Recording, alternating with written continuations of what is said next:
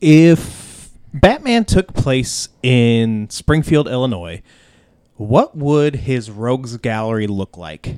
Um, Tabitha, I want to start with you this week. So I like to think Batman and I are very similar humans. Um, so it'd be one of two things: the people who keep driving their cars into buildings, just a list of all of them, and or this one homeless guy who ran into my car not once but twice at different intersections. All right, Matt. Um, I, I think the well, I mean, if you're gonna go with like supervillain names, like one of them is definitely the governor. Ooh, would definitely be a, a, a uh, dirty politician that he has to fight. As far like as the rest of them, I don't know. That was about the best one I can come up with. So Uh, I had not gonna lie, I I came up with a lot, um, and and a dirty politician was one of mine, but I could never settle on a name. But for mine, okay, so like I went like campy '60s TV series Batman, like you do, and I feel like he'd have a villain called the Pink Elephant. yep, Yeah, yeah. Does that pink elephant have the martini or no martini? Martini. Yeah. Oh yeah. How do you get the job as the olive? Ooh, that would be really cool. Yeah, just have like you know like like a Bond girl esque Yeah. type character, just dressed up as an Yeah. olive. Yeah, Yeah. or Her maybe. name is Olive. oh, there we go. Right. How do I get the job? as the olive? Circling back. Uh, y- you're cast. Just Thank you. Yeah, you just you have to wear olive green like every day for the rest of your life. But I get to sit in a martini all day with a straw. Sign me up.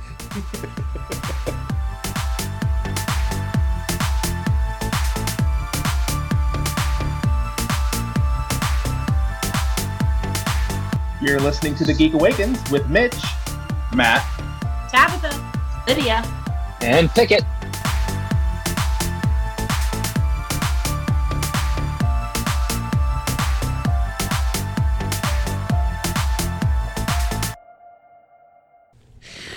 So we have a bunch of stuff to talk about, and the first thing that we're going to talk about is on brand uh, because the Batman is released today. So if you are going to see the Batman at an AMC theater uh, opening weekend, you're going to pay a little bit more than you would if you were to see any other movie at the same theater at the same time. So the move comes after successfully raising weekend prices above midweek levels at some AMC theaters. And according to Adam Aron, who is CEO of AMC, uh, premium pricing for some movies is common for European AMC theaters.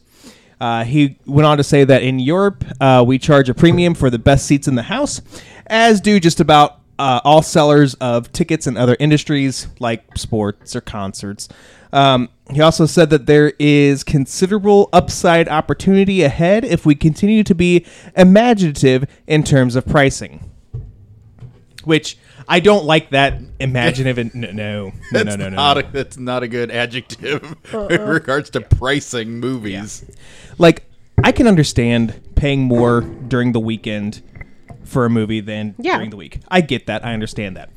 But if you're going to make me pay even if it's a dollar more to see a movie on opening weekend, that's like Yeah. I think especially post Endgame, I think that there are very few movies where like I have to see day of, you know, like that's going to make me be like, "Okay, fine, I'll wait a few days." Mm-hmm.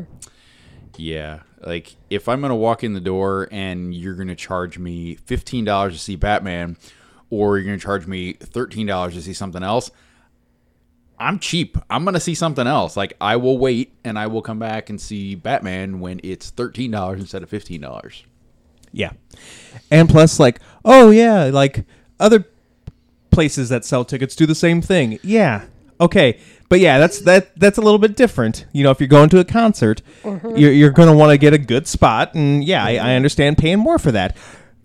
I'm not doing that for a movie theater, and and I'm really scared that he's getting to. We're getting to a point where, yeah, like if you pay for like you're gonna have to pay for more for the same movie depending on where you sit. Yeah, I'm just I've been gonna- waiting on that for a really long time though, especially since like the new theaters, like Mm. with the like the lounge chairs and the and whatever the comfies. Like I've been waiting for a really long time for them to find a way to charge you more for those seats and put the quote unquote cheap sheets, seats in the back. Like get people just used to those comfy seats and then be like, actually, we've renovated our theater. The back half is now stadium seating, and the front half is the comfy chairs. If you want the comfy chairs, you're gonna have to pay a butt ton of money. But movie theaters flip that.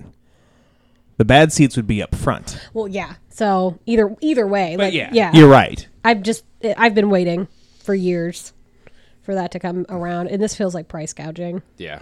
Yeah. One hundred percent. Mm-hmm. AMC is the real villain in the Batman. Ooh, Plot twist.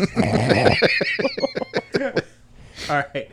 So let's open up the pull list.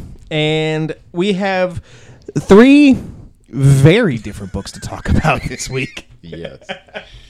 Um, The first one is Tiny Fox and Great Boar. Ow. are are you okay? Yes. he was attacked by the microphone. Wow. Yeah. I, I, I, yeah, it's a thing, guys. So, Tiny Fox and Great Boar is out March 9th from Oni Press by Berenika uh, Kolom- Kolomika. Uh, so, Tiny Fox has his favorite tree until Great Boar comes along, making it their favorite tree, uh, leading to a story about making friends and taking chances. Um, Tabitha, what'd you think? This was super cute. Like, so I, I'm going to be real with you. There was a moment where I thought this was going to take a turn. And I got This real, morning during breakfast. yeah, I did. I thought there was like a like a turn coming in this story. Like for some reason, I thought this was one of those books that's like off really happy children's book at the very beginning, and then it was like said in blood and gore, and I was like real upset. So like when they're getting ready to cross the street, and you see just the empty road, I was like, oh my god, he's gonna get hit by a car. I guess it says more for my frame of mind than the book, but. I got real paranoid, but no, this was super cute. It ended a little abruptly, and I want to know what their lives look like now. Like, am I gonna get a Fox and Two?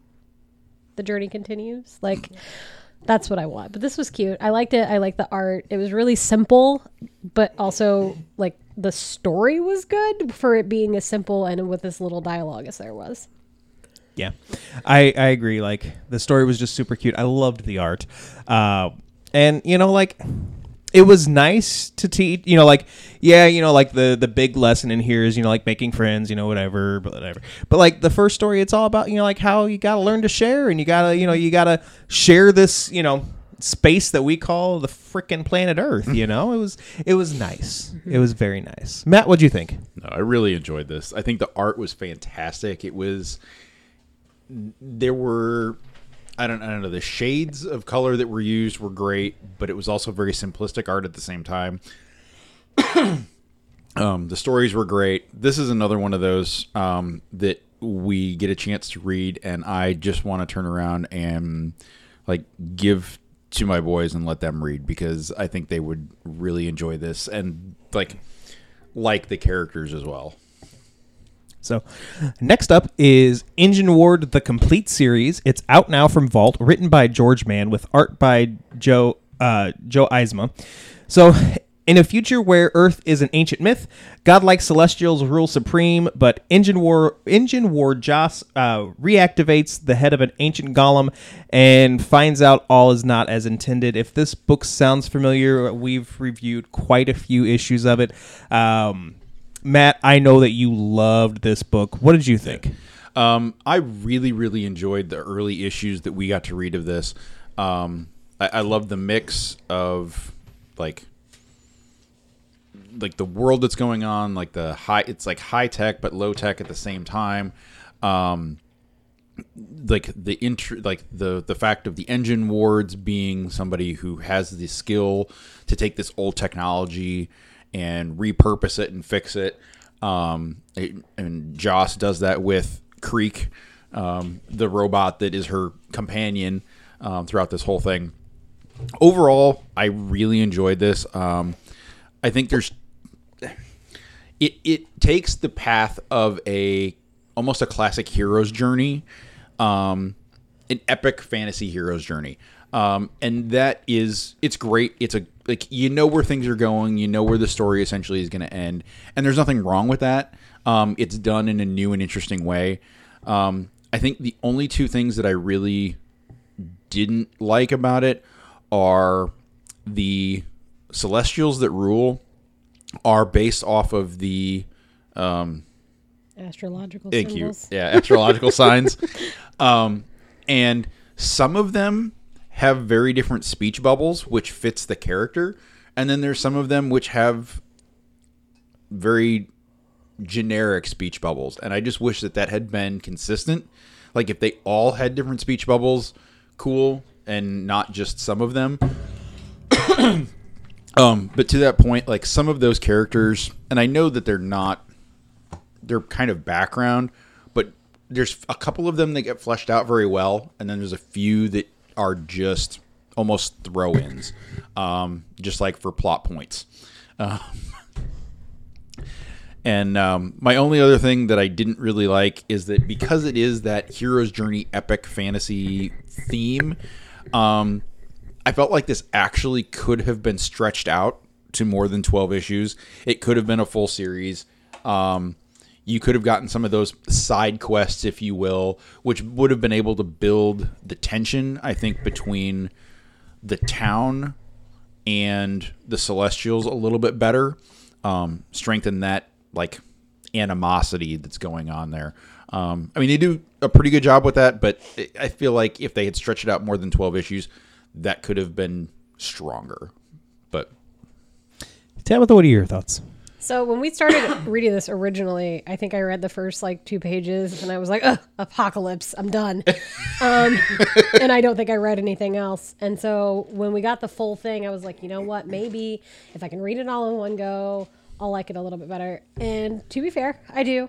Um, once I got a little bit more, I think it took me the first like three issues to like actually care. But now I'm like weirdly attached to Creek. Yep, Creek is my Yeah. favorite. I always that's what always happens to me. Like I just I always get attached to the droid. Like I don't know what happened. Um, I blame With it. C- I mean, I blame C three PO.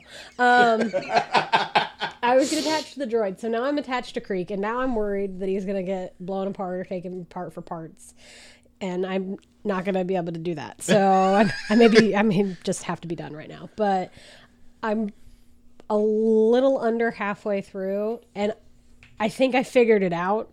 We'll talk after the show, but I think I have it figured out, and I don't like that. there is a plot twist that shows up a little more than halfway through, which I essentially I, I didn't see coming, which adds some depth to Okay. what's going on. Yeah. Either I'll keep reading it, or Matt and I will discuss, and I'll decide if I want to keep going. But I.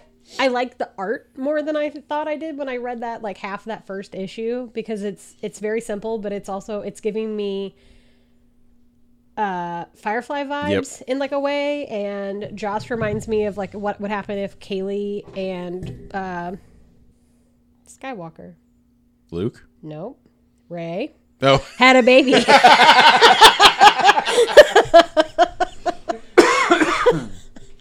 Thank you for going on that journey with me. Um, but it reminds me if those two characters had a baby, that would be Joss in my head. So I'm enjoying it, but I'm cautiously optimistic. So the last book we're going to talk about is Loaded Bible, Blood of My Blood. uh, yeah. Quick aside, your your shame bell is falling apart. Shame bell oh. 2.0. My shame bell is floppy. Anyway, so Loaded Bible is out now from Image, uh, written by Steve Orlando and Tim Seeley, with art by Giuseppe uh, Cafaro. So, in this post-apocalyptic future, uh, the Catholic Church is now run by the Red Pope, uh, aka Dracula. The only person who can save them is the clone of Jesus. Yeah, this was this was an interesting read. Um, I don't know if I'm going to hell for reading this or not. Um, I feel You like we're in hell reading this. I think you misspoke. Um, I feel like we've seen plenty of stories where the church is the bad guy, but I did kind of like the vampire take, believe it or not. Um, plus, this Jesus is kind of a badass, and like, I I- can I say that about him? Yeah. Yeah. Okay, Yeah. okay, that's fair. Um, like, so when we first see him fighting the Vatican s- soldiers, he's like, "That's my dad you're talking about." Like, that was like one of those like. I don't know, like ninety, like cheesy '90s movies lines. I was like, okay, I like, I, I, I kind of get that vibe. and also, I mean, let's be honest, any scene where you're showing Jesus turn water into wine, like Yeah. I'm here for. So yeah, um, yeah, this was, this was not anything that I would have picked up on my own, if you know, if we weren't given this.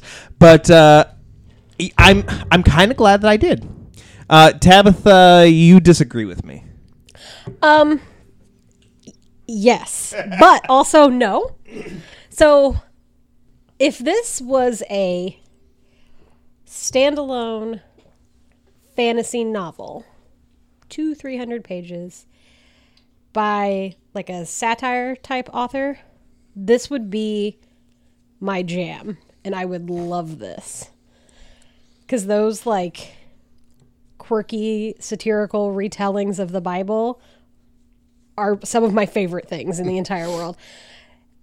Had they not thrown in the Dracula thing, despite the fact that I call Jesus a zombie because he is one, um,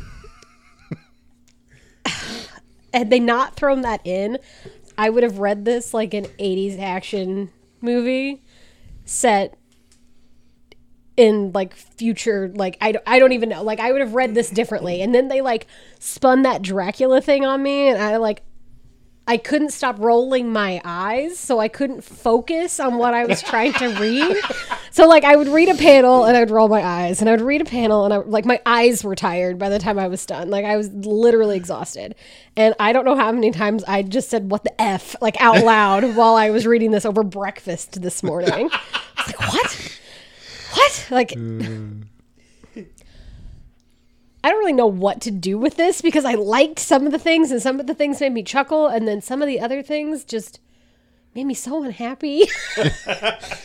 but rolling Vatican cities, just that was that was That sweet. was awesome. that was like a Mad Max yeah. does the Catholic religion. Like, I'm just that was great. So I don't know. I'm I'm conflicted and I'm torn, but I'm also bothered. I mean, that's that's basically you in a nutshell. yeah, all that's right? true about pretty much everything. Matt, what are your thoughts? this was quite a ride. Um, this was just all over the place. Um, as you were mentioning your favorite parts, like where, where he turns water into wine, I was thinking about this part and I had to go find it. Um, it's right after they get into what do they call it, the reliquary, and they're walking down the street, and one of the people that he rescued, that Jesus rescued, they're looking around and go, "Lord Jesus," and he goes, "He goes, just Jesus, we're all equal here." And I just like. I kind of lost it at that point. I was like, "Oh, that's just something." I don't know. I, I I have always loved the whole Dracula myth. Um, so throwing that in as the leader of the Catholic Church is bizarre.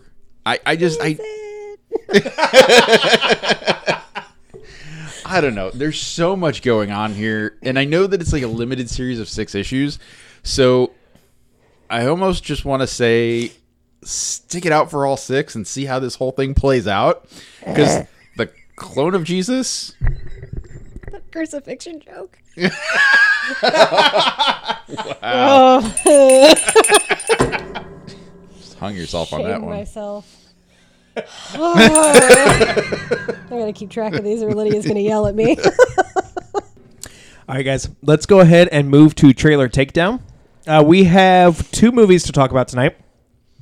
Uh, we have Guardians of Justice versus Bullet Train. Uh, Matt, these were both your submissions, so we're going to start with you. Yeah, I feel like I should apologize for both of these, quite honestly, after watching them again. Um, I mean, Bullet Train is okay, but this Guardians of Justice is just something else. Um, it's got a mix of live action and animation.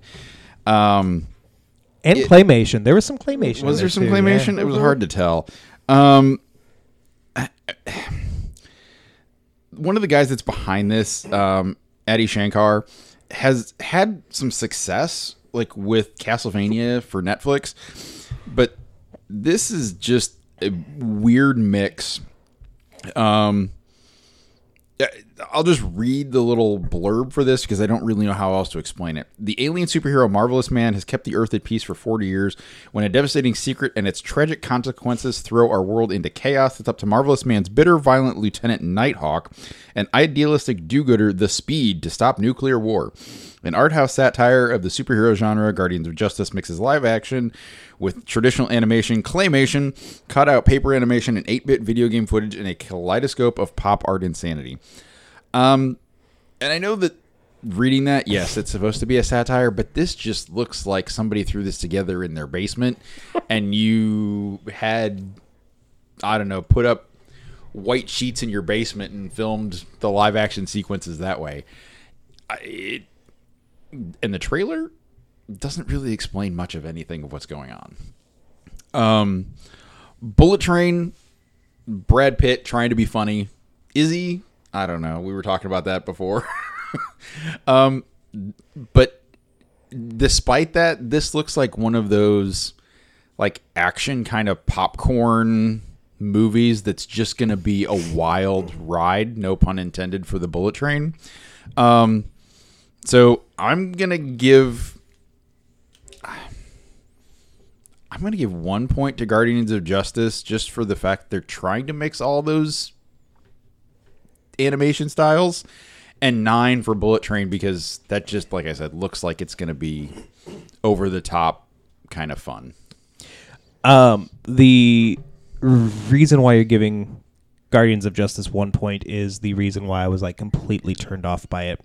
I don't care which way they went about it, whether it was li- live action, regular animation, claymation, 8 bit, whatever. If they had stuck with one, I think I would have appreciated a lot, lot more. Um, I, I do kind of disagree with you a little bit. I do think that the trailer, you know, does a fair job of kind of explaining what this movie is about, but it doesn't. The thing that doesn't explain is why it keeps going back and forth between all these different styles. I guess I was just distracted by all the different styles and the switching. Yeah, that's fair. Um, really, the only thing that I truly enjoyed about this uh, trailer was the one scene where like the three Ku Klux Klan members get shot. I thought that was kind of fun. Uh, Bullet Train was actually fun. I enjoyed this trailer. Um, yeah, I just I don't know. It just it it looked fun. You know, it, exactly like dumb popcorn flip flick. Um, yeah, I mean, I really I have nothing else to add to it. So I'm giving Bullet Train seven points. The only reason why I'm giving Guardians of Justice three, it gets one point per dead Klansman. So, uh, Tabitha. I missed the Klansman because I was so distracted trying to figure out why I was w- not watching the real trailer. Because I think I asked you four or five times if I was like, "Are you sure this is the right thing?" Because you watched it once and then we watched it again. Yeah, I'm like, this doesn't because it doesn't really end. It just kind of stops. Like, there's no like coming to Netflix. It was just like do do do the scene scene scenes that don't make any sense. Big monster da, da, da, changing ch- changing stuff. The sound was weird. It sounded cheap and confusing. And I got to the end twice, and I like, I still kept like tilting my head like a confused puppy. Um, Bullet Train.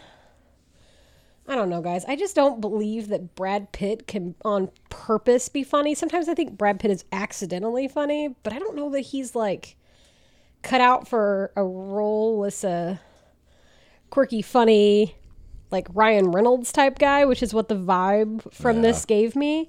Like it felt like they wrote this movie for Ryan Reynolds, and then Ryan Reynolds was like, "Oh, actually, no thanks." And then Brad Pitt was like, "I'm very bored. Can I please have something to do?" And Hollywood was like, "You know what, Brad Pitt? Yeah, we got you." But then I realized that Aaron Johnson's in this movie, which significantly helps any film.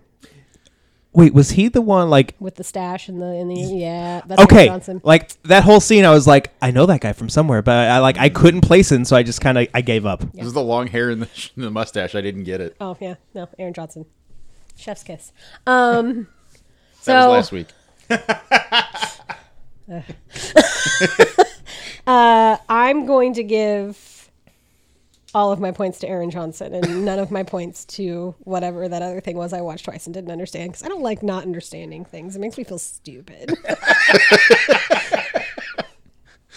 So with a score of twenty six to four, Bullet Train wins this week's trailer takedown. Mm. and now we're gonna get into some gut reaction. Gut reaction. And we're going to start tonight with Matt.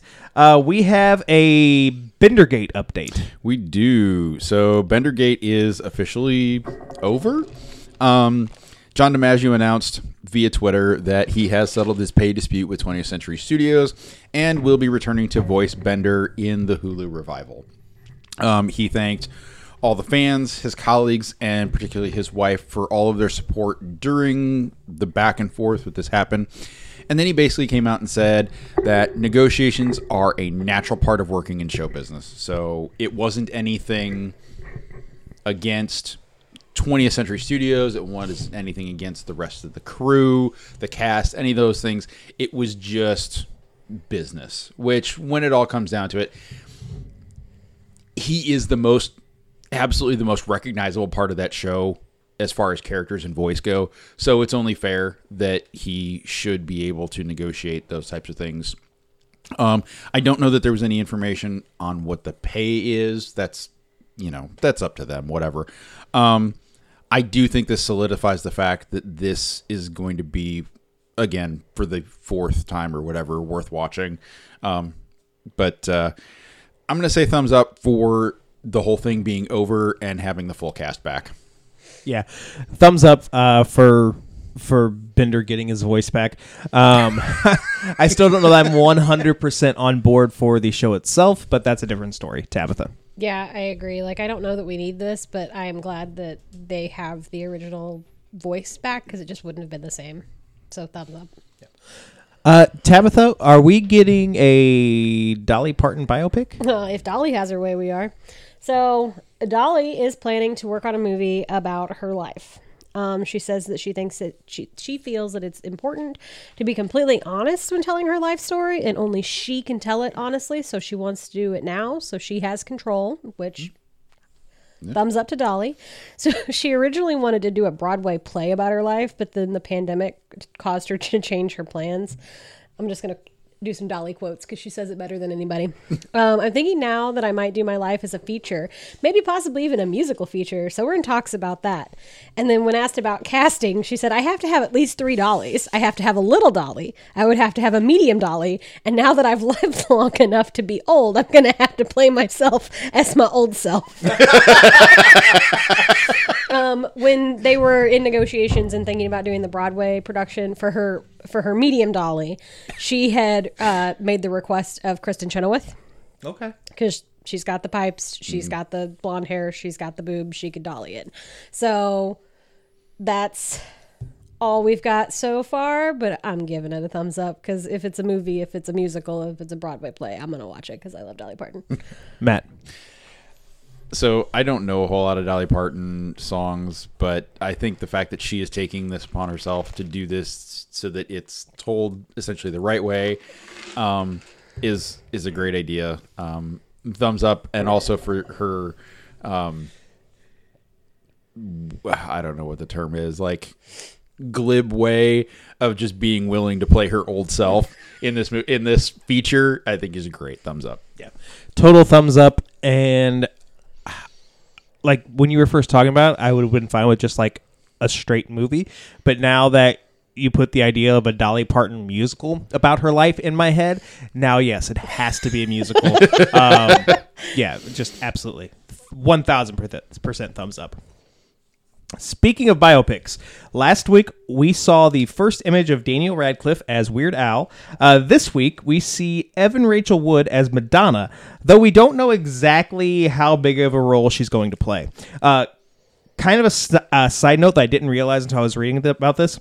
So, Weird, the Al Yankovic story, is co-written by Weird Al himself, and as well as Eric Appel, who is directing. So, uh, super thumbs up to this uh, for both of those little pieces of information. Like, I didn't realize that Al co-wrote this. And so I'm like, I'm here for it.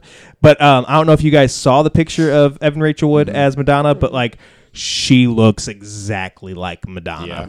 So yeah, I, I just I want this. I just I I, I want to hug it so tightly. Tabitha. I, I was very against this last week, and you've changed my mind. I've turned a corner, and there stood Evan Rachel Wood. Thumbs up. Matt. Um, I had no idea that Madonna played any role in the rise to fame, I guess, if you will, of Weird Al. So I'm intrigued on how she plays into the story, quite literally. Um, but from the picture, yeah, I think this is a great pick. So thumbs up. So the story goes was that actually, um, and again, I didn't know this until I read about it today. But the story goes was that uh, Weird Al's "Like a Surgeon" is one of one of, if not the only Weird Al song that he didn't come up with himself. That he did as somebody else's idea, Oh, and that somebody else's idea was Madonna. so it was her own idea to parody her song. Yeah, and I don't think she talked to him directly. I think it, from what I understand, like it was kind of like a game of telephone, and it finally got back to him, and like, yeah. Okay. But again, how does that? How does she play into the movie? But I don't know. Either way, I'm here for it. Yep. Um, Matt, we have a return of a former Ninja Turtle. We do. Um, so, beginning with issue number 127, the current writer Sophie Campbell and illustrator Pablo Tunica are going to bring back the very first female Teenage Mutant Ninja Turtle. Um, Venus de Milo actually debuted 24 years ago in a live action series called Ninja Turtles The Next Mutation, um, which I don't actually remember that being a thing, but now I kind of want to go find it. Um, the story in that series goes that she was one of the one of five turtles that were exposed to the mutagen, but was mistakenly left by left behind by Splinter. Um, and then she meets up with the turtles again later. Um, Campbell has tried to make Venus come back a couple of times and for a while, um, but she's now found with IDW's backing um, the right time and place to bring the character back into the series. Um, and it's going to happen just in time for their big Armageddon game event. So, um, like I said, I don't remember this character from that series, but if they are on board with how she was able to like pull this character in, I'm here for it. Thumbs up. Uh, the next mutation was one of those like it came out at right around the time when I was getting a little too old for shows like that. Um, so like I didn't, I only watched like a handful of episodes of it. But that said, I always felt that Venus kind of got a bad got a bad rap out of it. Um, but yeah, I'm giving this a thumbs up. Uh, you do you, girl. Um, I don't know that you want to go out, go back and watch, Watch this. that. It's it's a trip, man. It is a trip. Tabitha.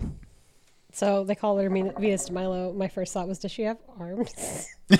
She does. Okay. okay. She does. Well, I didn't know if there was like a thing in there I wasn't getting. Um, this is one of those things that makes me feel like a bad female. Um, thumb sideways. I'm not gonna get on my soapbox. It's a big step for me today, and my shoes are too tight. Is it because Splinter left her? I g- yeah, yeah, a little bit. Yeah, just like a rat of a man to leave the woman behind. And you found your way on your soapbox anyway. I mean, you pushed it at me. Like you like my soapbox was over there and you kind of like kicked it under the table at me like, "Here you go." You forget something? Right? So Batman and Superman are getting fighting robots in a new six-issue mini called DC Mech. Uh, the story takes place in an alternate Earth where Apokolips attacks around World War II. Uh, thumbs down. I didn't care about this when Marvel did this last year, the year before, whatever, and I do not care about it now. The only thing that I uh, mildly makes me interested is the fact that it, play, it takes place kind of during World War II. But nah, brah, Tabitha. Yeah, this feels like a Batman Superman period piece, and I would like to see it via film versus via comic because that sounds fun. Like give it like a Pearl Harbor vibe. Um, Would it have a song by Faith Hill? you bet your bibby. it does now. Um, oh man, I'm fan casting this and everything. Okay, thumbs down. I don't care. Matt. Yeah, I, I knew that Marvel did something like this with the Max previously. Didn't care then, don't care now. It just it it, it just it, it's trite. I just don't see the the point of it. Um, so thumbs down. Tabitha, let's go to the Lin Manuel Miranda news desk. Let's. So, Bob, whatever his name is from Disney, the CEO. Tiger. Nope. Starts with a C. Something. Chapek? Something. I don't know. He, My first thought was Odenkirk. and I was like, that's definitely not him. No. Wrong Bob. um, has anyway, the CEO of Disney, one of one of many, the one named Bob, One of the Bobs. has referred to Encanto as a franchise. When asked about the possibility of it being a franchise, Lin jumped straight to an attraction. He said, Well, I took my kids to Disneyland for the first time pre pandemic a few years ago, and we sat through the Little Mermaid thing five times in a row. That's where my brain goes. It's like I want to go in and out of this casita and those characters and see the house respond because that's something Disney can do that no one else can do. But yeah, in terms of the world of the characters, it's really early days on that. I don't know what it will be.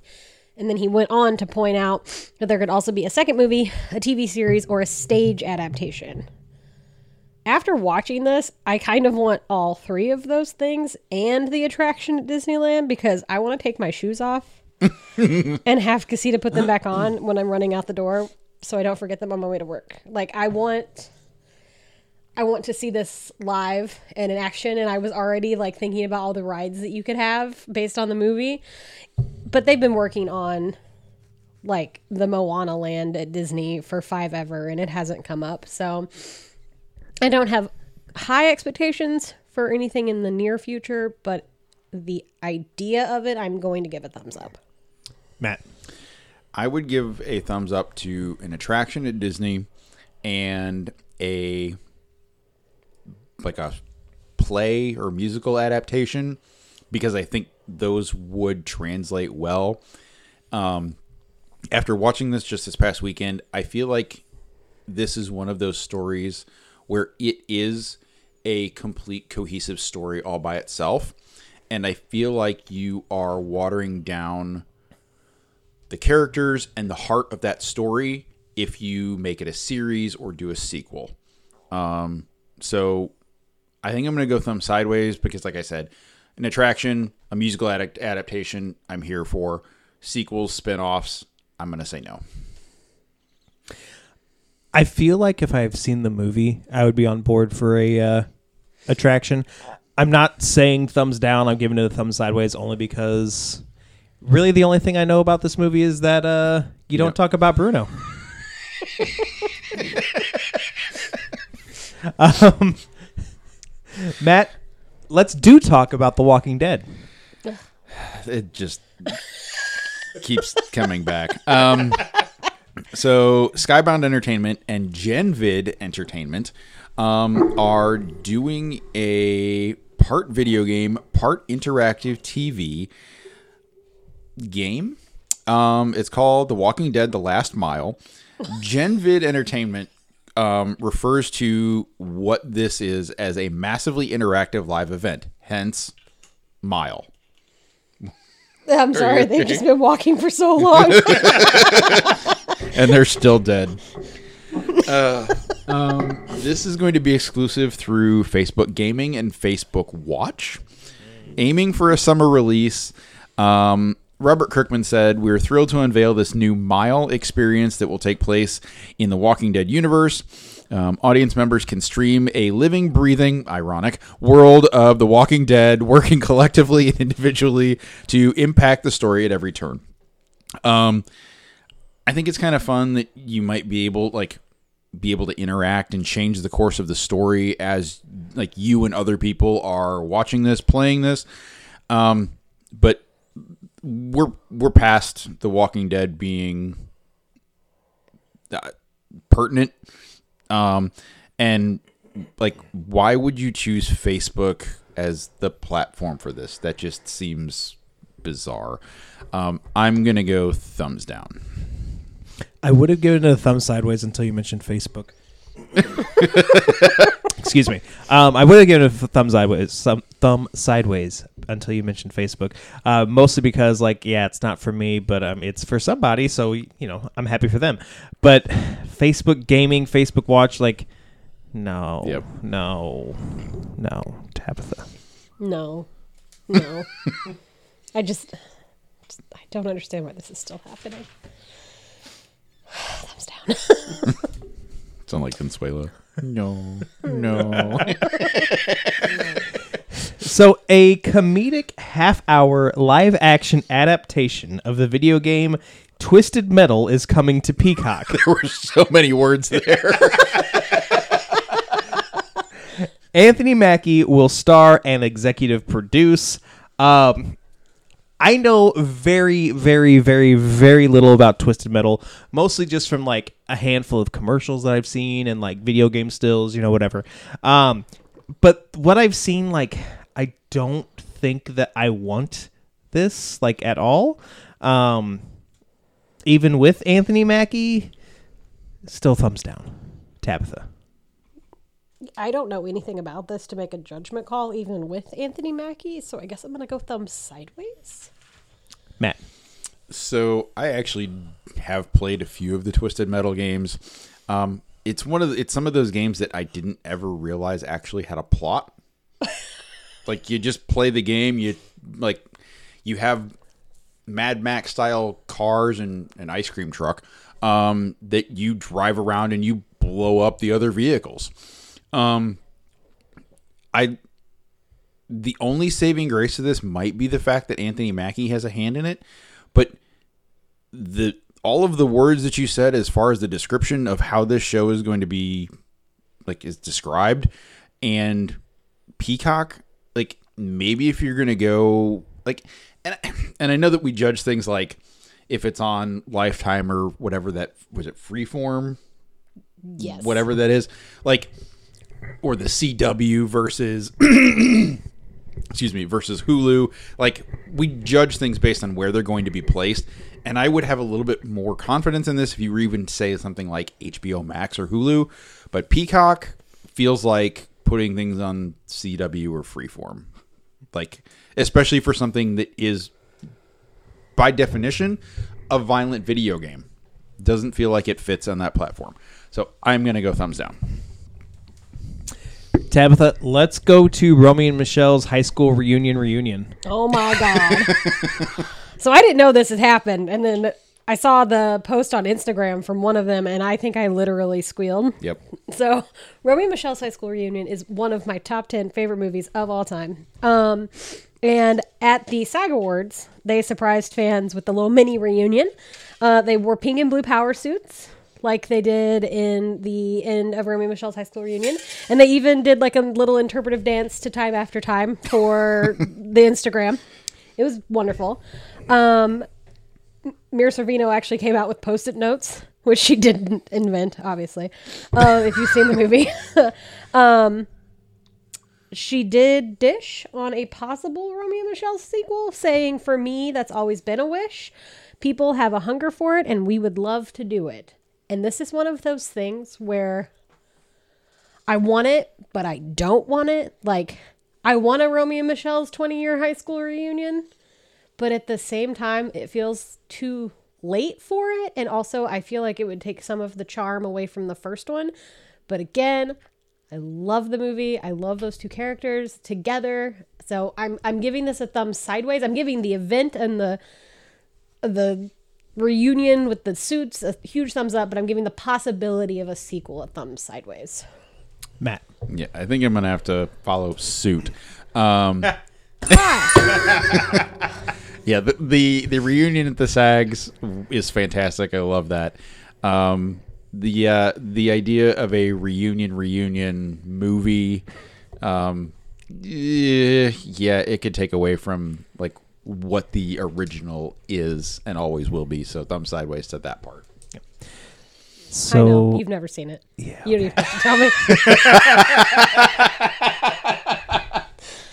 that's fair. That's fair. Um, However, I do request that you watch it one time because, and would you like to know why? I think you and I at a con for a cosplay would make a really good Romy and Michelle. Yes, Like you could gender bend one of the characters. Yeah, it, It- it's true. It's so true. yep. Romy and Mitchell. Yes. yes. Yes. And we can even do the Cyndi Lauper dance. I feel like we could do it together. We'd figure it out. All right. Well, So I need you to watch it We'll so see. you can start learning your dance moves. Okay. Okay. Okay. Fine. Um, I'm giving the reunion a thumbs up. I'm giving the uh, possibility of a sequel a thumbs sideways, and I'm giving the possibility of this cosplay a. I don't know. I A thumbs up. oh, sure fine. fine. I'll give it a thumbs up. Matt, let's go to band camp. Did that once a long time ago. Um, Was there a flute involved? Oh God, I was waiting on it. Uh, um, so the internet platform Bandcamp, which I guess is still around, still a thing for streaming, discovering music online, um, has recently recently been bought by Epic Games. Yes, Epic Games, which is the same company that is behind Unreal, Gears of War, and Fortnite this is such a weird pairing. Um, Bandcamp at this point will essentially remain a standalone. The CEO of Epic Games has basically said that they're just going to operate Bandcamp as they have before, um, but now with the backing of Epic Games, they will work to expand internationally and push development forward, just basically trying to grow Bandcamp from what it is into something bigger because there's a bigger company behind it to help. Um, so originally I was like, this is a weird pairing. It doesn't make any sense. But if Epic Games sees something in this and has the ability to drive them forward, make this into something relevant again, cool, go for it. Thumbs up in that regard. yeah, agreed. Um, if they can do something with it, awesome. Thumbs up. Tabitha. Yeah, I mean, I don't even think I, I I remember Bandcamp, but I haven't thought of it in so long that like I mean they can't do anything worse with it. So Exactly. thumbs up. So, Brandon Sanderson launched a Kickstarter yesterday, and it, the Kickstarter it's for four secret novels that are going to be released in 2023. Uh, backers will receive a book a quarter next year um, in either audiobook, um, ebook, or f- like a physical premium hardcover. Uh, there are also tiers to get swag as well. Uh, so in its first day, the campaign received fifteen million dollars in pledges, uh, and it's currently like in the twenty million dollar range. I checked earlier today; it was at like nineteen something. So you know whatever. Um, so for the ebooks, it's forty dollars. The audiobooks is sixty, and the premium hardcover is hundred and sixty dollars plus plus forty dollars shipping. Oh, So for four books, you're paying two hundred bucks. Um, I I don't know how I feel about this. I mean, you you go Brandon Sanderson making fifteen million dollars in one day. I'm super jealous. Can I borrow twenty bucks? um, and honestly, when I first saw this, I was like, "That's kind of cool. Like a book a quarter, you know, whatever. It's a you know like a not a mystery book, but it's a mystery book. Like it's a mystery date." Um, um, but uh, behind door number one. but I I I don't want to pay fifty dollars for one book four times, and that's what I'm going to be doing if I if I pledge this because I'm I'm not going to get an ebook. I'm not going to get an audiobook. Like if I'm going to read, I want to read. But yeah, so I I think for the price point alone, I gotta go thumb sideways. tap Tabitha. This is conflicting. Mostly because Brandon Sanderson's ability to write so many books in such a short amount of time infuriates and impresses me at the same time. Um I have only read one Brandon Sanderson book and I thoroughly enjoyed myself. I have a lot more on my shelves to read. So I don't necessarily need to pay $50 for mystery books plus $40 shipping. I don't I don't mm, I don't know. Part of me wants to give him the money for the ebooks and then wait till they're eventually published because they will be and then I'll buy them for 20 bucks at the Barnes and Noble. Like, you know, whatever. So I'm conflicted. I'm gonna go thumbs sideways. Good for Brandon Sanderson. Also, my God, man, take a nap. Like Jesus Christ. And yet, George R. R. Martin still can't get Winds of Winter out. But you know Right? what? But but in my heart, this is one of the reasons I love Brandon Sanderson. Mm. Because when George R. R. Martin inevitably dies and they give it to Brandon Sanderson to finish, it will be done in like 37 minutes. Like they will be like He's got Hey, a draft already done. Right. Like someone's going to pick up the phone and be like, hey, Brandon, sad news. George is dead. We need you to. And Brandon's like, oh, actually, it's already in your email. Um,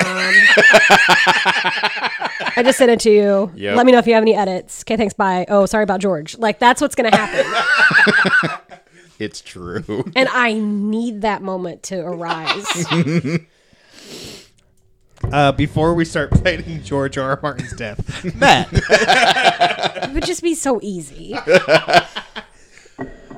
this whole thing is just mind blowing. One, that he, in spare time, wrote four more books that he's going to release over the course of the next year is just crazy to me. Um, but again, he teaches one class at BYU a semester, and then he writes for a living. So I guess that helps.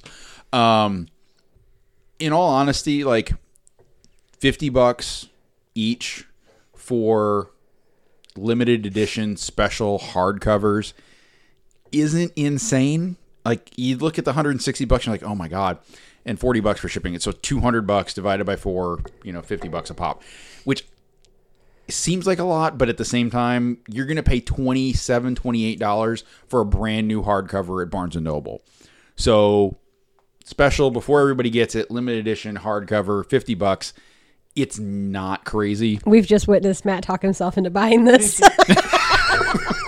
He's also wanna maybe talk talked me about into it. buying it.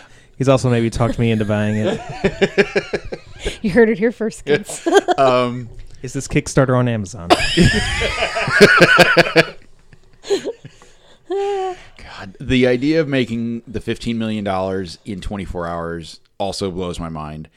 Um, the, the other thing that I'm still trying to comprehend is that this man has publishing contracts with Tor, like the biggest sci fi fantasy publisher in the universe. And he decides to kickstart these four that he wrote on the side, not as part of whatever other contract he has with them for however many other books that he's going to produce for Tor. Like this is all a side project. It's all a side gig. And that's just like insane to me that you have that that deal with Tor and you're going to do this on the side and pull 15 million dollars in 24 hours. Like his fan base is insane obviously. Um it, the whole thing is just I, I come back to it. It's just mind blowing that you know four books in a year. Which granted, it's obviously taken him a couple of years to write these and put them together. Um, but it's just it's just crazy. Um, Matt has starry eyes. He's like that emoji with the eyes that are stars. like eh, it, I'm not gonna lie, yeah. Like to to have the freedom and the ability to have to to be able to put that together on top of whatever else you're doing. Before you propose to to. Brandon Sanderson, where's your thumb? wow. Because you already did that once this year, and I would be a little offended. Is it gonna get me free copies of the books? Uh, maybe go ahead. No. I'm gonna go thumbs up for the whole thing. Tabitha, you have our last story of the night, I always and do. I don't, I don't even know how to introduce it. So just potatoes Boil them, mash them, stick them in a stew. or wear them as perfume. um, to celebrate the Idaho Potato Lovers Month, the Idaho Potato Commission is now is now selling a perfume made from Idaho potatoes, named Frites by Idaho, in a very fancy gold bottle, beautiful gold bottle. Does it look like a potato? Nope. It comes in a clear bottle and was formulated from essential oils and distilled Idaho potatoes, which in my head is just vodka. So you're gonna buy it and drink it. I mean, I might. I don't know. Uh, the fragrance is described as embodying the irresistible essence of potatoes from the gem state. And it costs about the same size as a large order of fries. It is retailing for $1.89 for a 1.7 ounce bottle. Fragrance is available for purchase on the Idaho Potato Commission's website. So, if you want to smell like fries and you want a very cute little Frites by Idaho bottle, which I kind of do for a dollar eighty nine, which is a steal. Visit the website for the Idaho Potato Commission. also, how do you get a business card that says I work for the Idaho Potato Commission? Like, how do people take you seriously in life? I mean, Idaho takes potatoes oh, seriously, It's so weird, man. but like, I can smell like fries for free. All I have to do is work fry side at my restaurant. I've done that plenty of times, and I've walked away being like, hmm. I smell like potatoes. Yeah. just throw some kosher salt and pepper on me.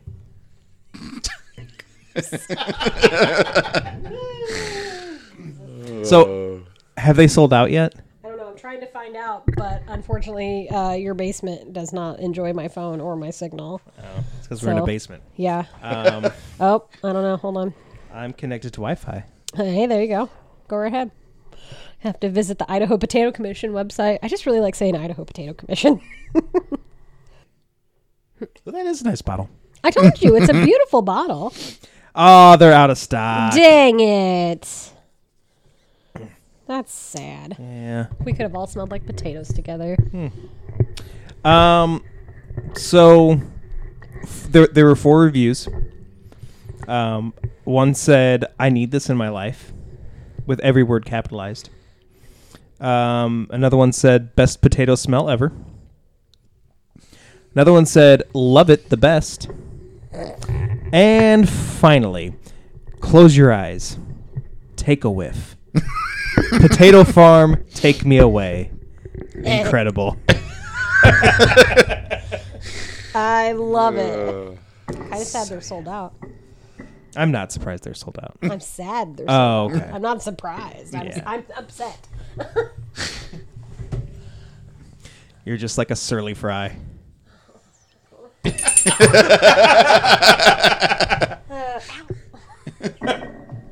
All right. it's time to crinkle cut this show. Oh my god. If if you keep shaking that, it's just gonna end up mashed.